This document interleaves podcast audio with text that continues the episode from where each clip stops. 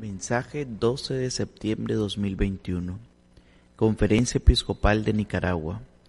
Con motivos del bicentenario de la independencia de Centroamérica, conocerán la verdad y la verdad los hará libre. Juan 8:32.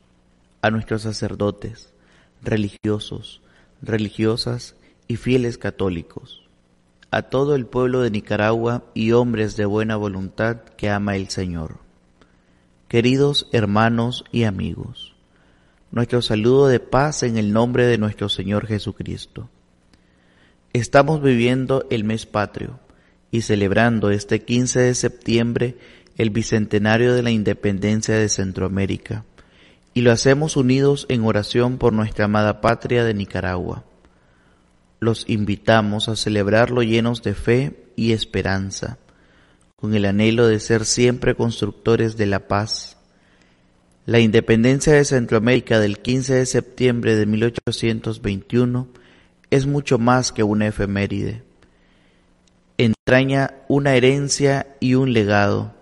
Por esto, hermanos nicaragüenses, que este acontecimiento nos lleve a reflexionar sobre la herencia del pasado, a meditar iluminados por la palabra de Dios las circunstancias históricas del presente, a orar para no caer en la tentación de la desesperanza, a creer que la paz, la justicia, la alegría, el progreso y el amor son posibles si confiamos en Dios y en nuestra Madre María Inmaculada. Como sabemos, nos corresponde celebrar esta fiesta de un modo inédito, la pandemia del coronavirus ha trastocado todas las dimensiones de la vida, trayéndonos dolor, angustias y sufrimientos a millones de seres humanos en el mundo y en Nicaragua. Oremos por nuestros compatriotas y hermanos sacerdotes que han partido por esta enfermedad. Por otra parte, esta crisis ha visto florecer lo mejor de nosotros como sociedad Hemos sido testigos de incontables gestos anónimos de heroísmo, de cercanía, de compasión, en definitiva, de amor. De médicos, enfermeras, personal sanitario, sacerdotes, religiosas, quienes sin temor a dar la vida han estado acompañando y luchando en la primera línea contra la enfermedad junto al lecho de los enfermos. Y así, tantos más que silenciosa pero fielmente han luchado y servido a su prójimo con amor y dedicación. Ellos han hecho patria, ellos han seguido la huella de nuestros héroes que en un día como hoy recordamos, de aquellos que dieron todo por la grandeza de la patria. Vaya para ellos toda nuestra admiración, gratitud y oración.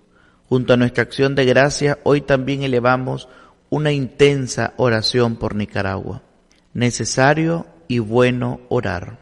Es necesario y bueno orar por todas las personas e instituciones en estos tiempos tan duros y complejos. La enfermedad ha agudizado una muy profunda crisis económica que se une a la crisis institucional que se desencadenó en abril del año 2018 sumiendo al país en violencia, incertidumbre y angustias. Son muchos los conflictos sociales no debidamente satisfechos, las de los jubilados que no le alcanza para una vejez digna, la de los niños abandonados sin cariño y protección, la de los pueblos originarios marginados y excluidos de la sociedad, la de los migrantes, la de los privados de libertad por motivos políticos, entre otros problemas que nos aquejan. Hoy necesitamos más que nunca autoridades lúcidas, sabias y respetadas que sepan conducirnos por caminos de amistad cívica, de diálogo tolerante y respetuoso, de búsqueda del bien común por sobre los intereses personales o partidistas, y así encontrar sendas de justicia y paz social. La Iglesia, Madre y Maestra, tiene una palabra que ofrecer desde su experiencia milenaria. Nicaragua necesita reavivar la esperanza, un espíritu nuevo que da vida a esos huesos secos. En palabras del profeta, que ya no sirven a la comunidad. Nicaragüenses, propongámonos todos a construir una sociedad en valores que como hermanos de una misma patria nos lleve a vivir un espíritu de fraternidad, libertad y paz. Así pues, celebremos esta independencia comprometiéndonos a superar las divisiones y actitudes violentas y egoístas. Esto implica una verdadera conversión de nuestra manera de pensar, que implica una conversión de corazón, que nos veamos como hermanos para que juntos construyamos una sociedad nueva, motivada por la caridad y solidaridad. ¿Cómo debemos de actuar? Las palabras de Jesús, las que se han llamado la regla de oro, es decir, el criterio rector para toda acción verdaderamente humana y por tanto que nos humaniza y nos congrega en la paz y la alegría común, se trata de poner como el fundamento, el motor y la meta de toda ley, proyecto o programa, la ley del amor. El amor es uno solo. Este viene de Dios, que es amor. Si hay en nuestro corazón ese amor a Dios, entonces todo lo que hacemos estará iluminado e inspirado por el amor. El amor a Dios no es separable del amor al prójimo, ya que lo que hicimos al más pequeño se lo hicimos a Él. En el conocido texto del juicio final en San Mateo, el hombre su dignidad y su promoción, especialmente la del más pobre y desvalido, debe ser el criterio orientado de toda reforma, de todo proyecto, de toda iniciativa social. La protección y la promoción del hombre desde su concepción hasta su muerte natural debe estar en el centro de la economía, de la política y de toda decisión. Misa de acción de gracias. El 15 de septiembre de 1821, después de declarar la independencia de Centroamérica, los próceres y padres de la patria mandaron a celebrar una misa de gracias.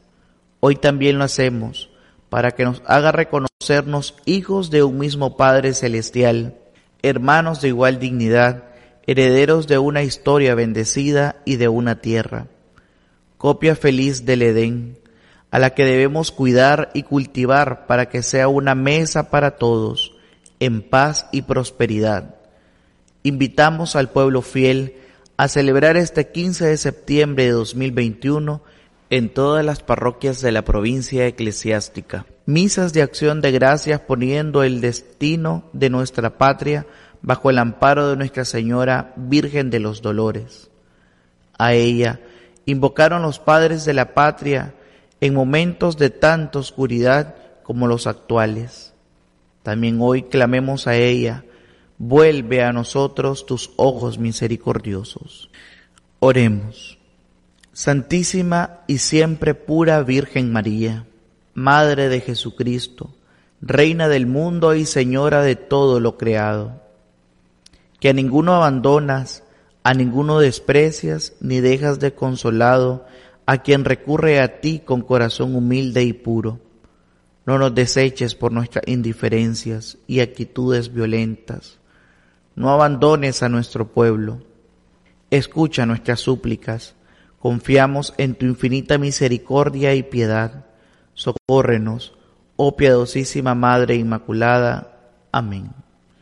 Dado en la sede de la Conferencia Episcopal de Nicaragua, a los 12 días del mes de septiembre de 2021.